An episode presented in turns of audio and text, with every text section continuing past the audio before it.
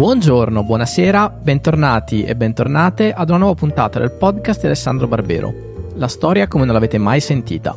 La raccolta indipendente senza scopo di lucro delle lezioni e conferenze del professor Barbero. Questa settimana ascoltiamo una puntata Barbero Riserva. Dal Festival della Mente 2013, per il ciclo Medioevo da non credere, La Terra Piatta. Buon ascolto!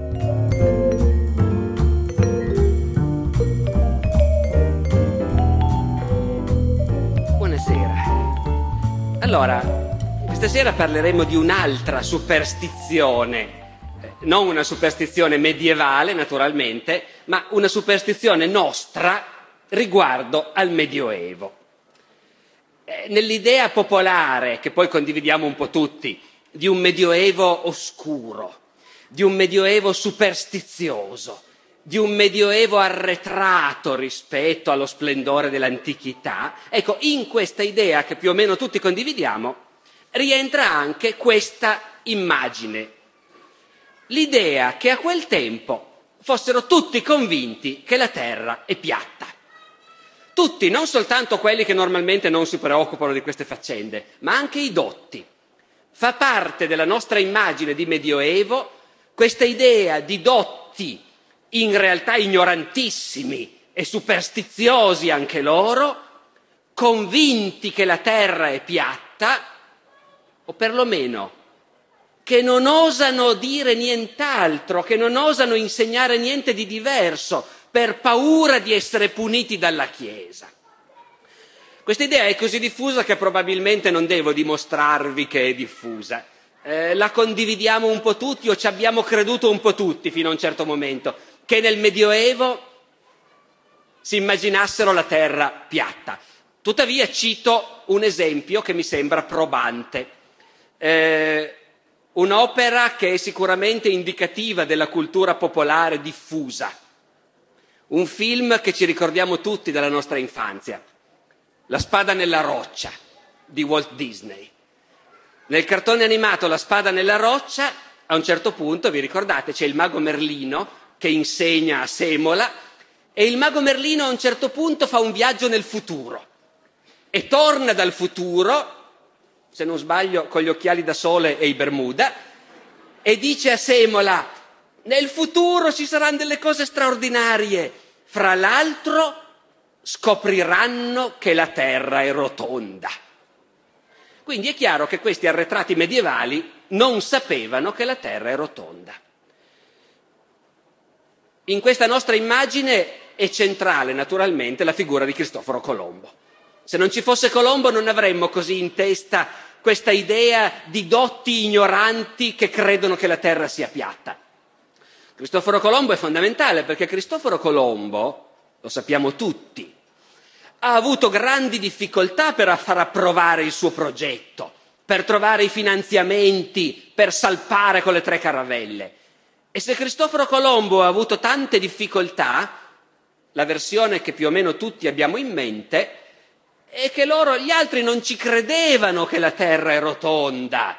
E quindi non ci credevano che lui salpando da Palos sarebbe potuto arrivare dall'altra parte del mondo. Abbiamo tutti in mente questa immagine epocale, vedremo poi quando è nata questa storia, di Cristoforo Colombo davanti ai dotti di Salamanca appunto questi dotti ignorantissimi che in tutti i modi cercano di boicottare Colombo, perché non ci credono che la Terra è rotonda. E questo tema è oggi diffusissimo. Eh, per esempio, sono innumerevoli le vignette, le battute, le barzellette su Cristoforo Colombo e la terra piatta. Se andate a vedere su internet si trovano. C'è la vignetta delle caravelle che arrivano al limite del mondo ed effettivamente la terra è piatta e le caravelle cominciano a precipitare e tutti i marinai gridano a Colombo, ah, allora era rotonda, eh? Ricorderei ancora un lavoro di un bravissimo fumettista nostro, Altan. Qualche decennio fa Altan ha scritto un fumetto su Cristoforo Colombo.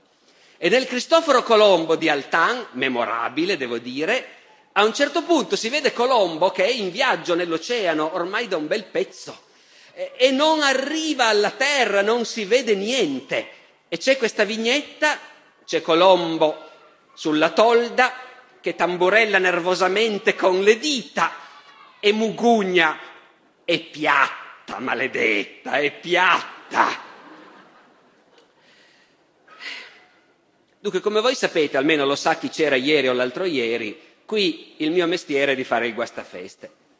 Cioè di dire, dopo aver fatto vedere questa bellissima immagine di questo mondo folle che crede che la Terra sia piatta, di dire non è vero niente. Questa volta è così facile che se dovessi soltanto parlarvi di quello finiremmo in dieci minuti. Eh, nel Medioevo lo sapevano benissimo che la Terra è rotonda. Come faccio a dirvelo? Ecco, se qui avessimo potuto proiettare delle immagini ve lo facevo vedere subito, ma è un esperimento che potete fare quando tornate a casa, domani mattina magari.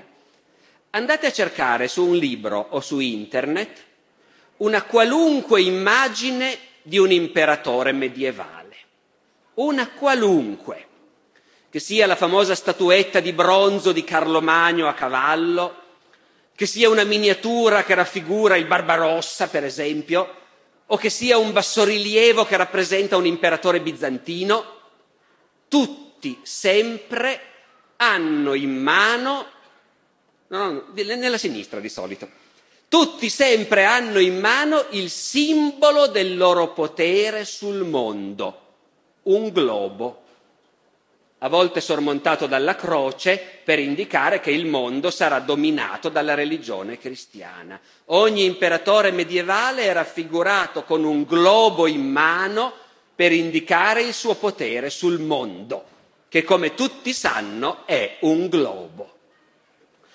Ma siccome non possiamo proiettare delle immagini, e adesso qualcuno di voi magari può dirsi, ma io non me le ricordo queste immagini, raccontiamo anche qualcos'altro i dotti del Medioevo.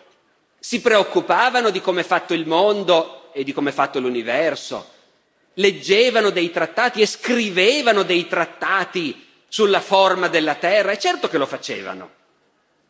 E adesso, spero che non sia una parte troppo noiosa, ma dato che devo dimostrare la cosa che vi ho detto, cioè che loro lo sapevano benissimo che la Terra è rotonda, citiamo qualche fonte. Nel VII secolo c'è un monaco in Inghilterra che si chiama Beda. Tenete conto che il VII secolo è nel pieno di quella fase del Medioevo che gli inglesi chiamano tuttora Dark Ages, i secoli oscuri. Il VII secolo è un momento in cui c'è veramente un basso livello culturale. Scrivono poco, non ci hanno lasciato grandi risultati, è il momento nel complesso di maggior declino culturale del Medioevo. Nel VII secolo, in quel posto sperduto che è l'Inghilterra, il monaco Beda scrive una serie di opere. Uno potrebbe dirmi, sì, Beda scriveva, ma chi lo sapeva?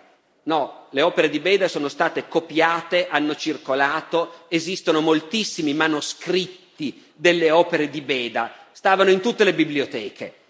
Beda scrive, traduco dal latino, noi chiamiamo la Terra globo, non perché non ci siano delle irregolarità di montagne pianure, ma perché se consideriamo tutto l'insieme, la circonferenza della Terra rappresenta un globo perfetto. Beda si preoccupa della forma della Terra anche in un'altra occasione. Scrive un trattato sul calcolo del calendario, sui tempi, sui giorni, sugli anni. Boh, parentesi, perché si occupano di questa roba? Ma perché la Chiesa medievale è interessatissima al calcolo del calendario. Bisogna calcolare quando è la Pasqua. Tutto l'anno come dire, religioso dipende da dei calcoli, bisogna saperle queste cose. Beda scrive un manuale su come si calcola la Pasqua e a un certo punto gli viene da dire, vi sarete accorti che d'estate i giorni sono più lunghi e d'inverno i giorni sono più corti. Perché? dice Beda, il motivo per cui i giorni non sono tutti uguali è la rotondità della terra rotunditas. Non per niente, nelle pagine della Bibbia e anche nella nostra lingua comune, si parla dell'orbe terrestre. Infatti, è sempre Beda che sto citando, settimo secolo, nel pieno dei secoli bui. Infatti è un orbe posta al centro dell'universo. E vabbè, qui dobbiamo scusarli, non è che avevano capito tutto. Per loro, come per Tolomeo nell'antichità, la Terra era al centro dell'universo.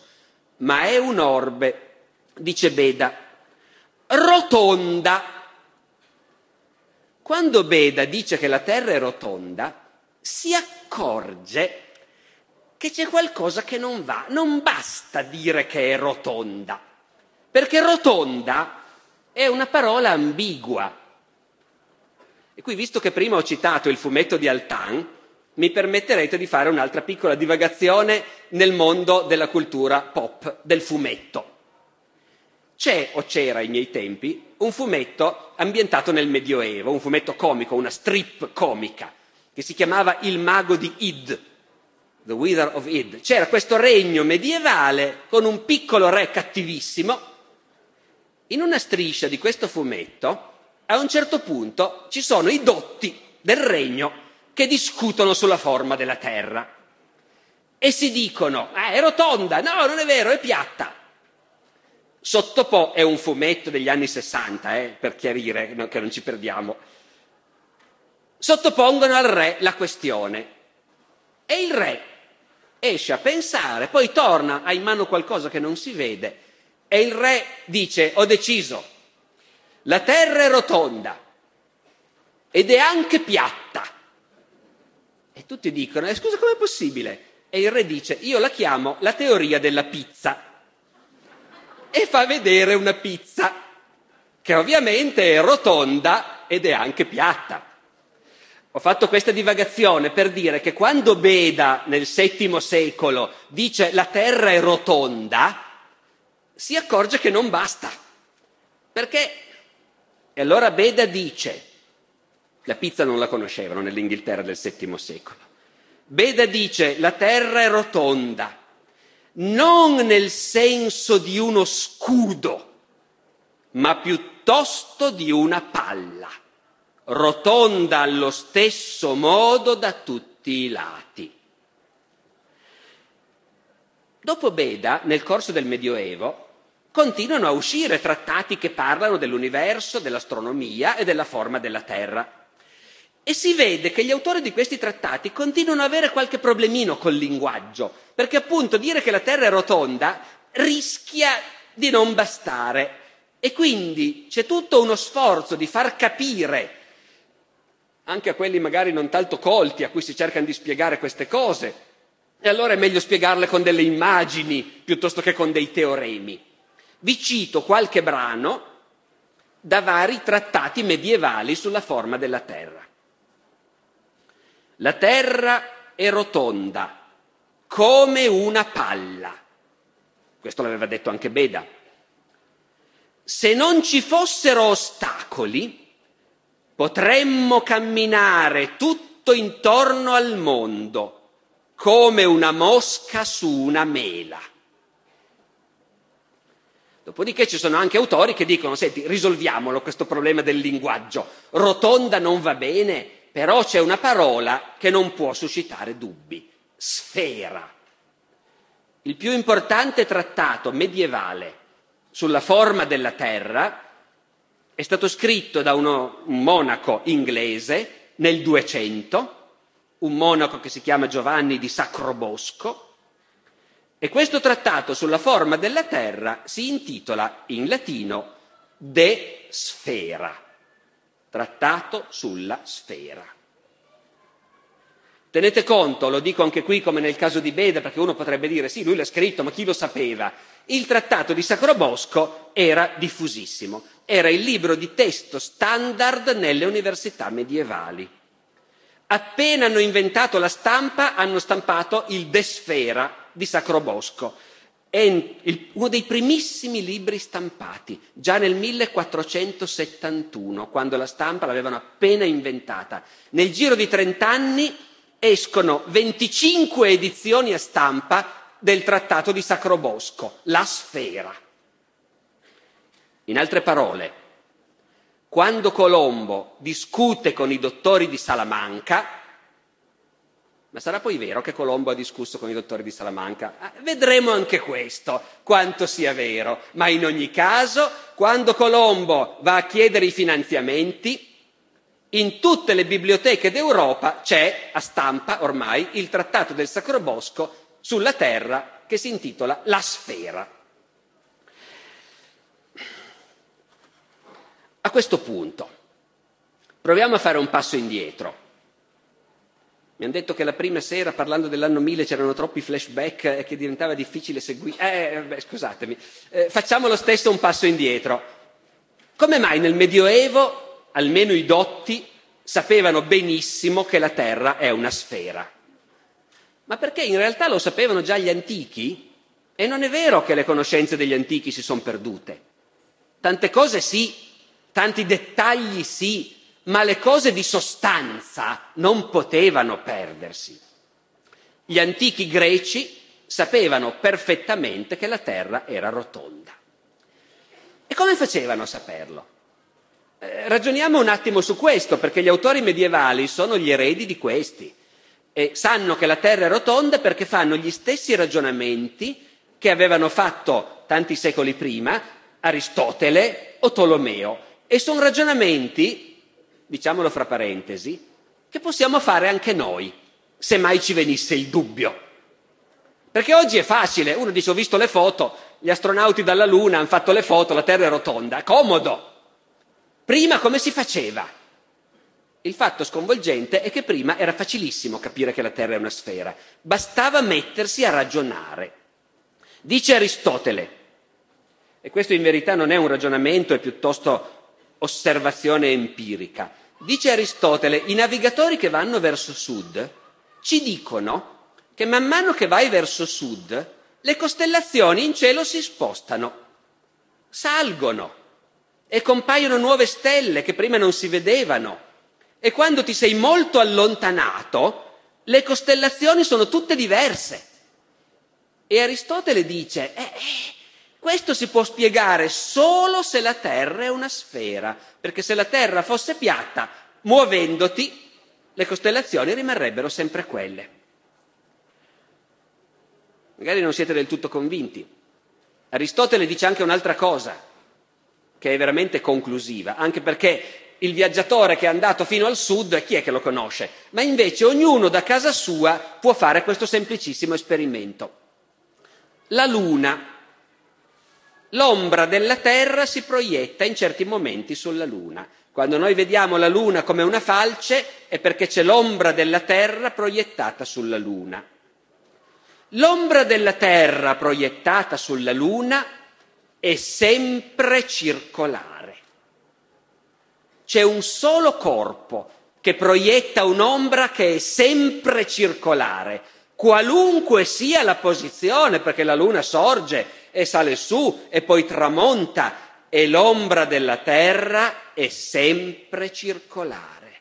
Dice Aristotele, non c'è niente da fare ragazzi, soltanto una sfera proietta un'ombra che è sempre circolare.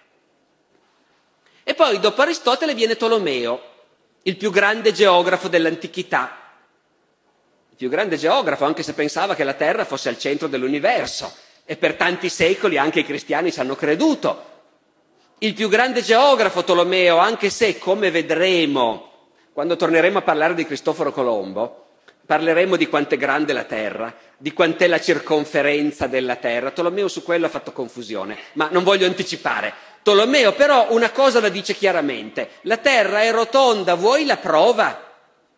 Sei su una nave che si avvicina alla terraferma, sulla terraferma ci sono delle montagne, prima vedi la punta delle montagne, poi man mano che ti avvicini le montagne crescono, cominci a vedere la base e poi quando sei proprio vicino vedi anche la spiaggia.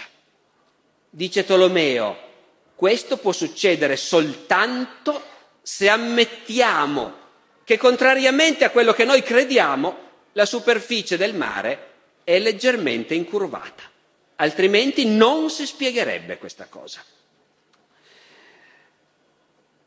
Bene, voi direte però giustamente, va bene, gli antichi lo sapevano, ma e anche i medievali lo sapevano, l'abbiamo visto prima, ma siamo sicuri che c'è un passaggio diretto? Nessuno ha mai messo in dubbio queste cose? La Bibbia cosa dice?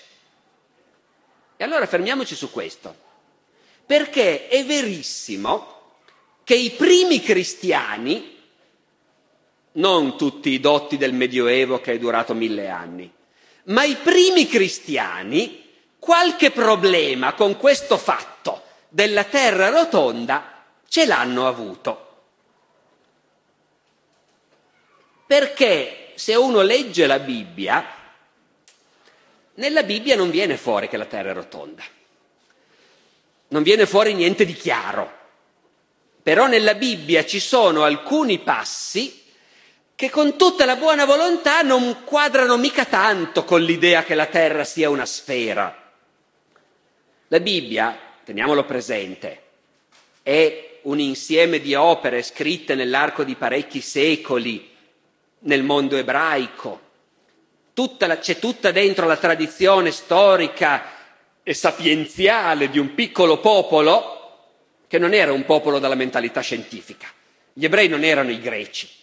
Gli ebrei hanno una mentalità allegorica, immaginaria, religiosa e nei loro libri, cioè nella Bibbia, non si preoccupano di verità scientifiche, parlano un linguaggio di un altro tipo.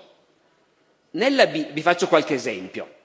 Eh, per capire come mai i primi cristiani, che sapevano dalla scuola che la terra è rotonda, e quando leggono la Bibbia fanno un po' fatica a, a, a mettere d'accordo questa cosa con quello che hanno imparato a scuola. Perché nella Bibbia, per esempio, ogni tanto ci sono dei passi in cui, che Dio li perdoni, loro dicono i quattro angoli della terra. E voi capite che i quattro angoli della terra, se uno lo prende alla lettera, nell'Apocalisse per esempio, Apocalisse 7.1, poi vidi i quattro angeli, essi stavano in piedi ai quattro angoli della terra dice qualcuno dei primi cristiani, vuol dire che la terra ha quattro angoli. Cosa ci vengono a dire i greci che è una sfera? Dove li ha quattro angoli la sfera? Ma soprattutto quello che si trova di più nella Bibbia è l'immagine del cielo come una tenda piantata sulla terra. Ricordiamoci che gli ebrei sono un popolo di pastori sono un popolo seminomade, per loro la tenda è un'immagine estremamente familiare. Salmo 104. Hai disteso il cielo come una tenda. Ancora, il profeta Isaia. Non avete capito come è stato fondato il mondo? Dio siede sulla cupola che copre la terra. Di lassù gli uomini sembrano formiche. Egli distende il cielo come un velo, lo dispiega come una tenda dove abitare. Allora i primi cristiani leggono questi testi e dicono, beh, se la terra ha quattro angoli e il cielo è come una tenda, e la terra dove si pianta, la tenda dove si pianta? Eh, in piano, con i suoi quattro picchetti, ai quattro angoli. Quindi tra i primi cristiani c'è qualcuno che dice vuol dire che la terra è piatta e sopra Dio ha messo il cielo come una tenda. C'è perfino un autore nei primi secoli del cristianesimo, si chiama Cosma, Cosma Indico Pleuste, che in greco scrive su questa faccenda e prova perfino a immaginare, fa anche dei disegni, ci sono dei disegni nei codici delle sue opere, di questo cielo teso come una tenda sopra una terra che a questo punto è piatta. Sto parlando dei primi cristiani e non a caso ho sempre insistito, i primi cristiani. Tenete conto di cosa hanno in testa i primi cristiani. I primi cristiani che vivono di persecuzioni hanno un atteggiamento estremamente ostile verso la civiltà in cui vivono. I primi cristiani sono convinti che loro hanno dentro una verità nuova e che tutte le verità di prima è tutta spazzatura da buttar via primi cristiani sono convinti che i filosofi greci e gli scienziati greci bruceranno all'inferno e che tutte le cose che loro credevano sono false, come i loro falsi dei. E quindi in quest'epoca in cui il cristianesimo è molto aggressivo e molto sprezzante verso tutta la civiltà antica, appunto, si può trovare qualche autore cristiano che dice la terra è piatta. Eh, piccola parentesi, la perdonerete al medievista che vi sta parlando. Questi pochissimi autori che dicono la terra è piatta non sono autori medievali, sono autori antichi. Siamo ancora nell'antichità, quando, nella tarda antichità, quando il cristianesimo sta venendo fuori. Nella tarda antichità qualche autore che ha detto, l'ho letto nella Bibbia, la terra è piatta, c'è stato. Se non che non dura niente. Perché nello stesso mondo cristiano, questi che leggono la Bibbia alla lettera e che si mettono a discutere sulla forma della terra, a un certo punto cominciano a risultare imbarazzanti. Tenete conto che l'atteggiamento dei cristiani che si considerano fuori dal mondo, ostili al mondo, ostili alla civiltà in cui vivono, non dura mica granché, basta che arrivi Costantino. Quando arriva Costantino e finiscono le persecuzioni e l'impero comincia a proteggere i cristiani, e pian piano tutta la società romana e greca diventa cristiana, allora è finita con questa storia di contrapporsi alla civiltà classica. Non è più tempo di contrapposizioni. E allora i più importanti padri della Chiesa si preoccupano, si preoccupano perché questi cristiani che vanno in giro dicendo la Bibbia dice così, la terra è piatta, fanno una figura grottesca e i padri della Chiesa non hanno voglia di dare l'impressione che i cristiani sono una manica di ignoranti analfabeti. Potrà sembrarvi un'espressione forte, ma è quello che dicono loro. Ve ne cito uno, l'ho già citato nei giorni scorsi perché è uno dei pensatori che hanno influenzato più di tutti il pensiero medievale, Sant'Agostino, fine del IV, inizio del V secolo. Sant'Agostino si pone proprio questo problema. C'è qualche cristiano che si mette a discutere con gli scienziati e a dire che la Terra non può essere rotonda, perché nella Bibbia c'è scritto che ha quattro angoli. E Sant'Agostino dice, io la Bibbia l'ho letta, non c'è niente di preciso sulla forma della Terra. È chiaro che al Signore non importa niente della forma della Terra, lui l'ha creata, noi ci abitiamo, ma non è un problema, non è una verità di fede. È ridicolo che noi cristiani ci mettiamo a discutere di queste cose. Dal punto di vista della salvezza, la forma della terra non importa niente a nessuno, dice Sant'Agostino. È una di quelle tante cose che dobbiamo lasciare agli specialisti e credere agli specialisti, perché non c'è un dogma su questo. E Sant'Agostino dice, questo ve lo cito, spesso un pagano si intende della terra e dei cieli e del movimento delle stelle e questa conoscenza la possiede con certezza perché viene dalla ragione e dall'esperienza. Se permettete mi fermo un attimo su questa coppia che rimarrà centrale nel pensiero medievale. Come fai tu a sapere le cose? Ci sono due modi. Uno è l'esperienza. L'ho provato, ho toccato con mano. L'altro, ancora meglio perché è più nobile, non hai bisogno di fare l'esperimento. Ci arrivi ragionando. L'altro modo è quello che ti dice la tua ragione. E dunque, continua Sant'Agostino, per uno che non è credente è offensivo, è spiacevole sentire un cristiano che dice stupidaggini su queste cose, pretendendo che quello che dice è basato sulle sacre scritture. E Sant'Agostino continua, dovremmo fare tutto quello che possiamo per evitare una situazione così imbarazzante ed evitare che i non credenti vedano solo ignoranza nei cristiani e ridano di noi Queste cose Sant'Agostino le scrive in un libro che si intitola De Genesi ad litteram, cioè sull'interpretazione letterale della Genesi, in cui Sant'Agostino dice non bisogna interpretarla alla lettera la Genesi, sono immagini, sono metafore, non ha nessun senso interpretarla alla lettera. E infatti Agostino nella stessa opera, quando parla della Terra, dice, vabbè, la Terra è un globo, è ovvio che è un globo con una faccia illuminata dal sole e una faccia in ombra. E Sant'Agostino si preoccupa anche di dire, quando la Bibbia descrive la tenda, si tratta di una metafora, non dovete prenderla alla lettera. Bene, allora, allora tutti sapevano che la Terra era rotonda? Beh, piano, perché c'è sempre un problema. Ci sono quelli che si occupano di queste cose e che ci ragionano su, ci sono i dotti e poi ci sono anche gli altri, ci sono anche gli ignoranti. Gli ignoranti che magari mai nella loro vita si sono preoccupati di questi problemi, ma la prima volta che sentono dire che la Terra è rotonda dicono, eh, e come mai? Io non la vedo mica rotonda, la vedo piatta. Gli ignoranti ci sono.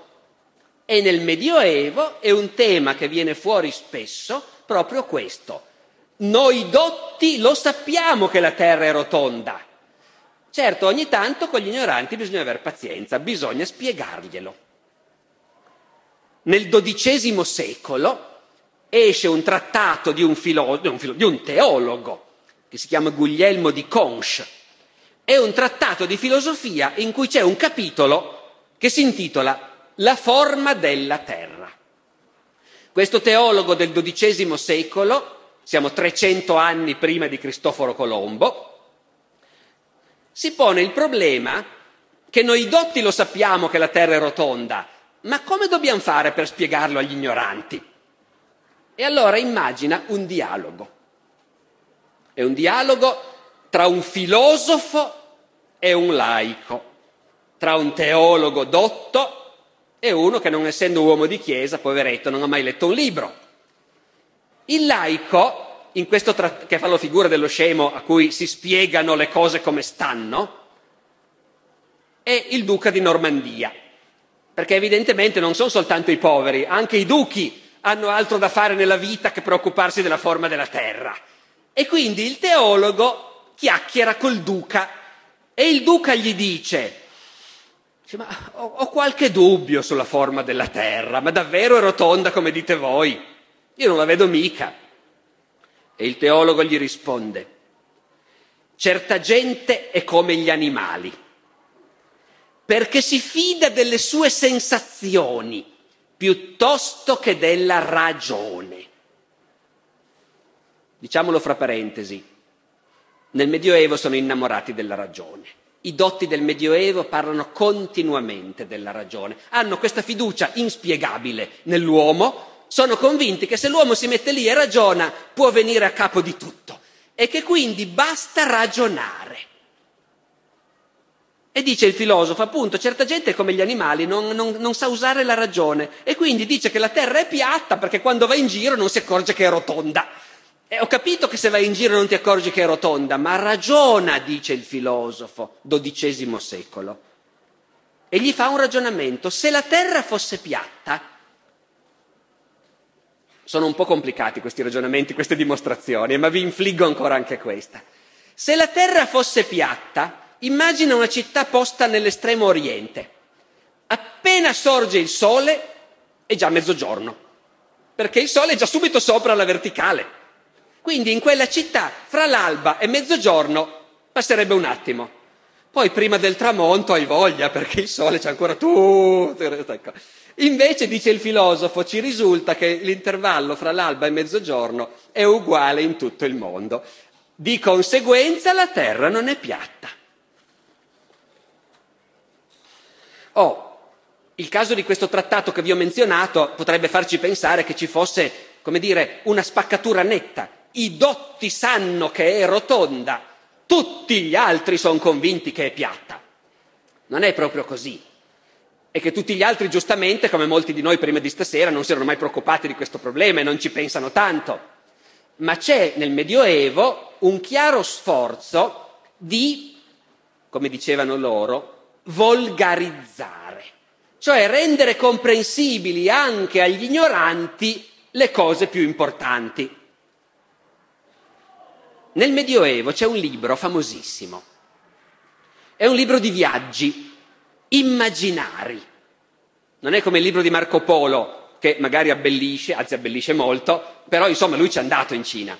Il libro di cui vi sto per parlare si chiamano I viaggi del cavaliere Mandeville, sono proprio inventati. Il cavaliere Mandeville non è mai esistito. Però descrive questo libro un'infinità di viaggi nel mondo e racconta come è fatto il mondo.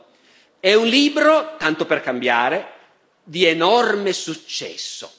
Nel corso del Medioevo, nel 300-400, viene tradotto in tutte le lingue. A costo di annoiarvi vi darò anche la cifra delle edizioni a stampa.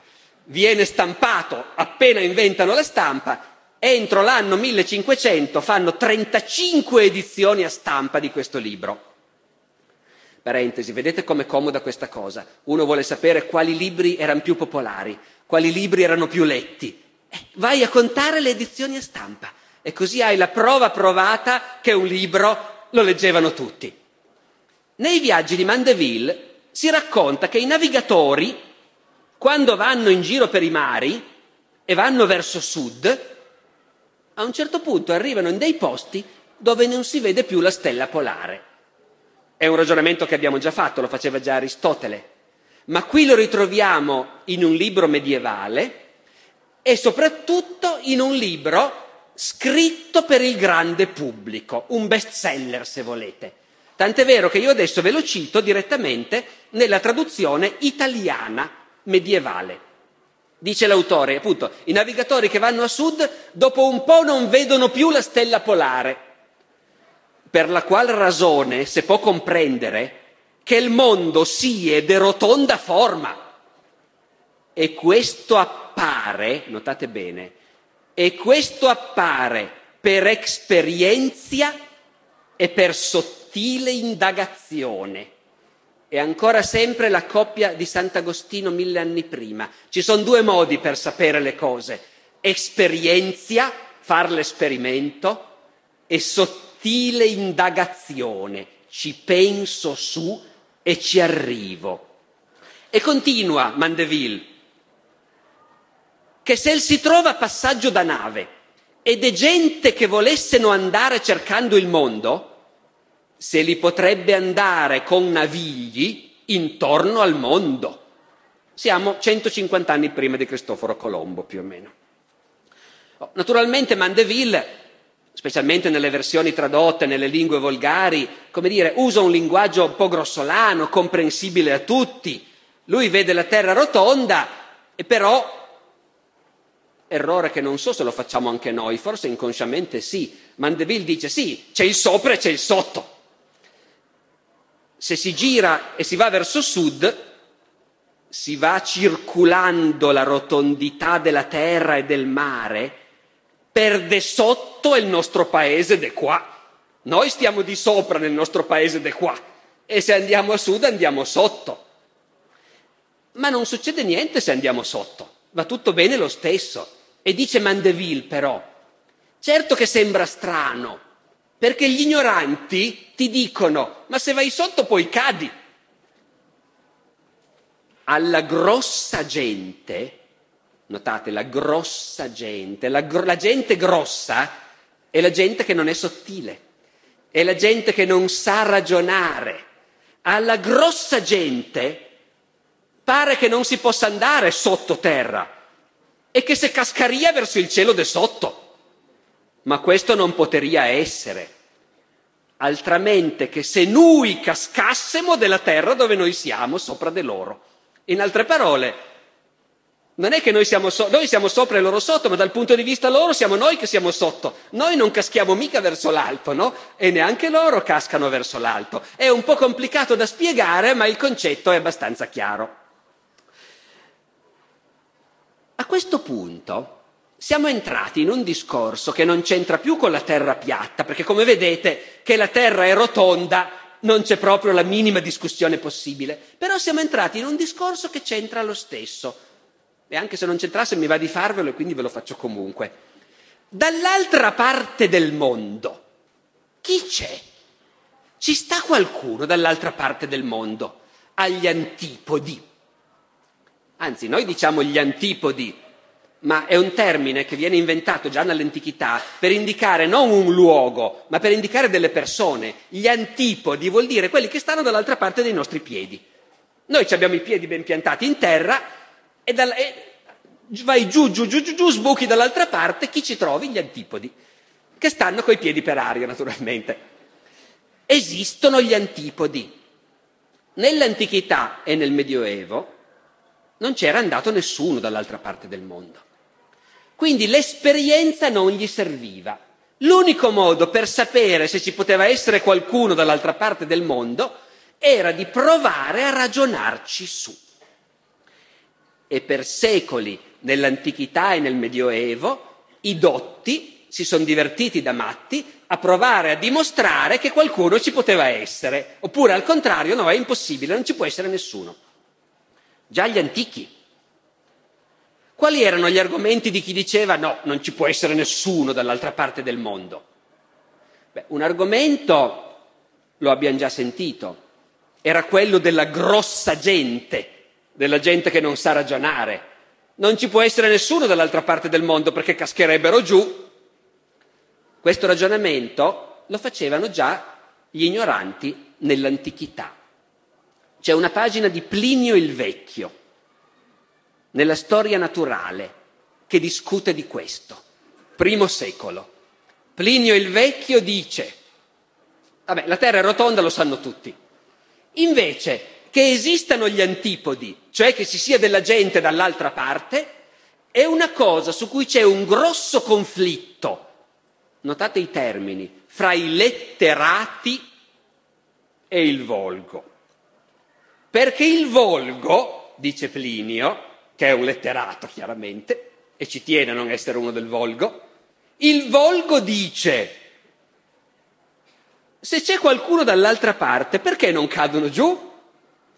E Plinio dice, esattamente come dirà Mandeville 1300 anni dopo, ma è ridicolo pensare che se sono dall'altra parte cadano giù, come sarebbe ridicolo pensare che cadiamo giù noi verso l'alto. Nessuno cade giù. La legge di gravità non l'avevano ancora calcolata, ma che stiamo tutti attaccati alla terra, questo l'avevano capito perfettamente. Con l'arrivo però del cristianesimo, la discussione sull'esistenza di uomini dall'altra parte della terra diventa più serrata, perché ci sono dei nuovi argomenti da tenere presenti. E a quel punto l'idea che ci possa essere della gente dall'altra parte del mondo comincia a sembrare più difficile. Ci sono due ragioni, eh, più di uno anzi. Beh, un ragionamento, scusate, adesso ho un po' precorso i tempi, ma c'era un argomento che usavano già anche gli antichi, ve lo sbrigo in fretta. Già gli antichi dicevano, come è fatto il mondo? Vabbè, ai poli fa un freddo cane, poi c'è una zona temperata dove abitiamo noi, per fortuna, e in mezzo fa un caldo da morire. All'equatore c'è un caldo torrido. Siccome non c'era mai stato nessuno, gli antichi a un certo punto si convincono che all'equatore fa un tale caldo che non ci può passare nessuno in mezzo. Fin qui niente di male, ma poi arrivano i cristiani e i cristiani dicono tutti gli esseri umani discendono da Adamo e Adamo è stato creato in un posto preciso, in Palestina. Poi da lì il genere umano si è diffuso. Ma come facevano ad arrivare dall'altra parte del mondo? Se in mezzo c'è la zona torrida dove c'è un calore bruciante e nessuno può passare. Voi capite, noi dobbiamo sempre cercare di immaginare questa gente che non ha modo di saperlo per esperienza, che deve provare a ragionarci su e ci ragiona su in base agli elementi che ha. Tutti gli uomini discendono da Adamo. Attraversare l'equatore è impossibile perché lì si brucia e quindi non c'è andato nessuno dall'altra parte e quindi non ci può stare nessuno. E poi c'è un secondo motivo. Il mondo è coperto in parte di terra emersa e in parte di acqua. Io spero che mi stiate sempre seguendo, lo so che sono complicate queste cose, ma insomma quest'anno abbiamo fatto la scommessa di raccontare queste cose complicate, ormai è troppo tardi per cambiare argomento, quindi voi mi scuserete lo stesso. Ragionano i filosofi antichi e medievali. Il mondo è fatto di terra emersa e di acqua. In che proporzione? Per moltissimo tempo hanno detto poca terra e tanta acqua. Aristotele, e voi sapete che influenza che ha avuto Aristotele per tutto il Medioevo, Aristotele dice 1 a 10, un decimo di terra emersa, tutto il resto acqua. Le terre emerse sono piccole. Cicerone, che non è un superstizioso medievale, Cicerone a un certo punto dice sì, le terre emerse sono come delle macchioline sulla superficie della terra, il resto è tutta acqua. Ma allora, anche ammettendo che ci sia qualche macchiolina anche dall'altra parte, come si fa a attraversare tutto quell'oceano? Questo lo pensano già gli antichi, è impossibile. Poi arrivano i cristiani, i cristiani leggono la Bibbia. Nella Bibbia c'è scritto che Dio, ve lo ricordate tutti, prima creò le acque e la terra era interamente ricoperta dalle acque. Poi Dio fece ritirare le acque per far venire fuori la terra emersa. Però, insomma, signori, se fece ritirare le acque, comunque è evidente che il grosso è coperto di acque e che la terra emersa è piccolissima. Per tutti questi motivi, i filosofi antichi e i teologi medievali dicono non lo sappiamo con certezza, ma secondo me dall'altra parte del mondo non c'è niente. E poi arriva Cristoforo Colombo. E con lui ci ricolleghiamo al nostro argomento di partenza e ci avviamo anche a concludere. Qual è il vero problema per Colombo? L'abbiamo visto, che la Terra è rotonda lo sanno tutti non ha bisogno di spiegare a nessuno che la Terra è rotonda. Colombo arriva e dice, ecco cosa dice Colombo alla regina Isabella? Cos'è che si è messo in testa lui? Proviamo a ricordarci il contesto. Quella è un'epoca, fine 400, in cui si fanno un sacco di soldi col commercio delle spezie, ma davvero un sacco di soldi. Ci si fa il bilancio di uno Stato col commercio delle spezie e le spezie vengono in Oriente. E le spezie per secoli si andava a prenderle in Oriente, le andavano a prendere i mercanti arabi, poi le portavano a dorso di cammello fino all'Egitto e lì ci si imbarcava, si attraversava il Mediterraneo pieno di pirati e si arrivava finalmente a Venezia o a Genova con queste spezie. Il costo era terrificante. Prima di Colombo, ma non tanto tempo prima, i portoghesi hanno scoperto che invece di infognarsi nel Mediterraneo e aspettare la carovana del Mar Rosso, si può fare con la nave il giro dell'Africa. Fai il giro dell'Africa, doppi il capo di Buona Speranza e arrivi in India e ci metti meno tempo. E quindi sul carico di spezie ci fai un profitto molto maggiore e i portoghesi si arricchiscono. Colombo va dalla regina di Spagna e le dice io ho un'idea che ci farà guadagnare un sacco di soldi perché ho pensato una rotta molto più breve per arrivare in Oriente. Dice Colombo, siccome la Terra è rotonda, se uno parte dalla Spagna verso Occidente, fa tutto il giro e arriva in Oriente. E così freghiamo i portoghesi.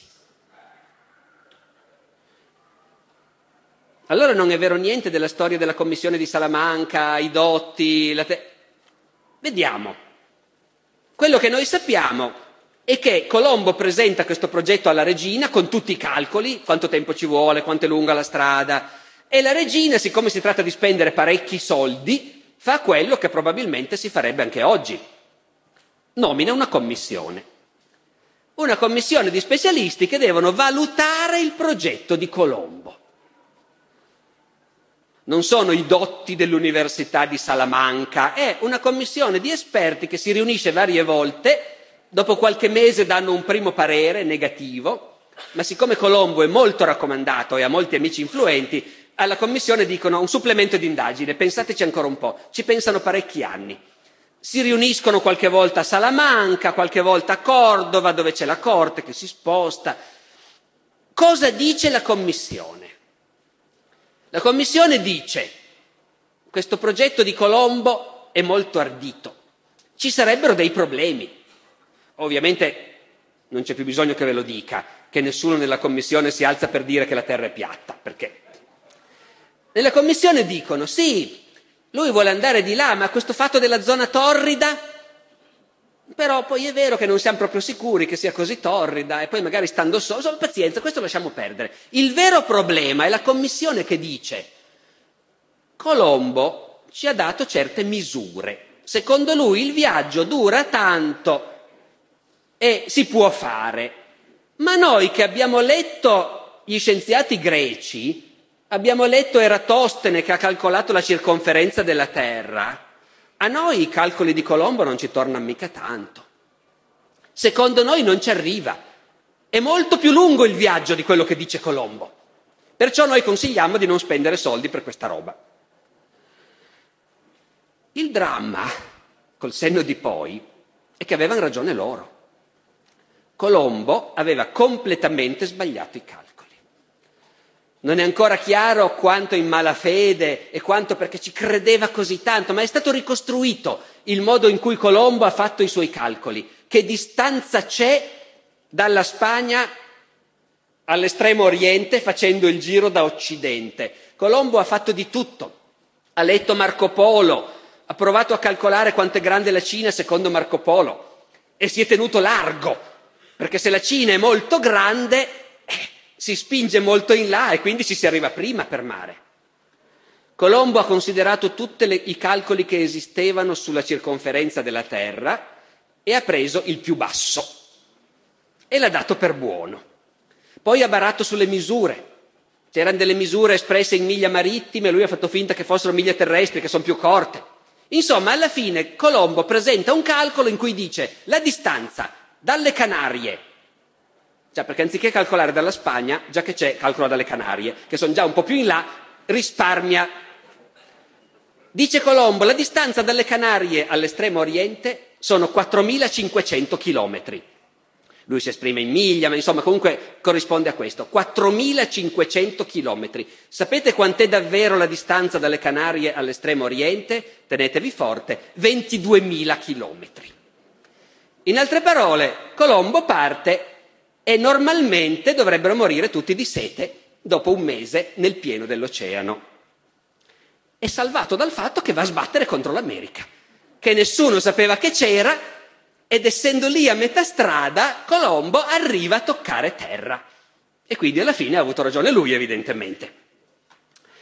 E infatti la principale cosa che gli scienziati del Cinquecento imparano dalla scoperta dell'America è ci eravamo sbagliati. Credevamo che le terre emerse fossero poche e che l'insieme del globo fosse coperto d'acqua. Invece non è vero. Abbiamo scoperto, cito da un trattato cinquecentesco, che non c'è quella gran quantità d'acqua che si credeva. Bene, ma se le cose sono andate così, e io ormai ho solo più cinque minuti, ma vediamo di dire ancora qualcosa rapidamente. Com'è che noi abbiamo invece tutti visto i quadri o le vignette di Colombo con i dotti di Salamanca, il mappamondo? Com'è che abbiamo in testa questa idea dei dotti di Salamanca che ignorantissimi sostengono che la terra è piatta e quindi Colombo non ce la può fare? Chi l'ha inventata questa frottola? Qui si sa il colpevole. O meglio, sì, c'è anche un nome e cognome che adesso vi farò, ma diciamo più in generale è colpa degli americani, i quali americani devono per forza credere che Colombo ovviamente ha cambiato la storia del mondo e quindi Colombo è un grande eroe, che ha combattuto contro l'ignoranza e la superstizione. Questa immagine di Colombo come grande eroe che mette fine, ormai sono tre sere che lo ripeto, alle tenebre del Medioevo e porta la luce della conoscenza, agli americani importa in modo particolare. All'inizio dell'Ottocento c'è uno scrittore americano che si chiama Washington Irving, molto famoso in America, meno da noi, che scrive un libro che si intitola proprio La vita e i viaggi di Cristoforo Colombo. Washington Irving sa che ci sono stati dei dotti a Salamanca che hanno criticato Colombo e che non volevano dargli i soldi. Non sa nient'altro. Descrive questa scena meravigliosa, sono pagine e pagine straordinarie, con tutta questa coalizione di ignoranti che cerca di fermare il progresso della verità. E quindi tira in ballo gli antipodi, e la tenda della Bibbia, e il profeta Isaia, come se i dotti del Quattrocento fossero ancora fermi, come mille anni prima, a discutere di quelle cose lì. E crea questa immagine meravigliosa, il libro in America lo leggono tutti, questa immagine di Colombo e dei dotti di Salamanca si imprime per sempre nella memoria collettiva. In America la si ritrova tuttora nei libri di scuola e del resto il Campidoglio di Washington ha delle porte di bronzo, Columbus Doors, dove è proprio immortalato nel bronzo Colombo che eroicamente discute con i dotti di Salamanca. E quindi questa immagine si radica per sempre. Colombo rappresenta la modernità illuminata contro la superstizione e l'ignoranza del passato. Chiudiamo, ma diciamo ancora una cosettina. Allora lo sapevano tutti che la Terra è rotonda, d'accordo, ma allora chi ha scritto questa frase? Ecco, provate a indovinare quando è stata scritta questa dimostrazione. Sentite. Gli esseri umani hanno bisogno di una superficie su cui vivere che in genere deve essere piatta. Il creatore è onnisciente, quindi lo sa benissimo che noi abbiamo bisogno di una superficie piatta per vivere. Il creatore è infinitamente saggio e quindi naturalmente ha dato alle sue creature tutto ciò di cui hanno bisogno. Sottinteso, una superficie piatta su cui vivere. Questa è una prova teologica che la Terra non è una sfera. Io sono abbastanza sicuro che se avessi cominciato la lezione leggendovi questo brano e dicendo che era di uno dei dotti di Salamanca, probabilmente sarebbe andato bene a tutti. Questo brano è di un signore americano dell'Ottocento che si chiama William Carpenter, che nel 1885 ha pubblicato a Baltimora, a sue spese, va detto a onore dell'editoria americana, un libro intitolato Le cento prove che la Terra non è una sfera. In altre parole, è la prima volta nella storia che viene scritto un libro per dimostrare che la Terra è piatta. E siamo in America alla fine del 1800. Queste cento prove sono fantastiche, cercatelo in internet, c'è tutto e leggetevelo. La prima prova è questa. Beh, se uno sale con un pallone e guarda giù, si vede benissimo che è piatta.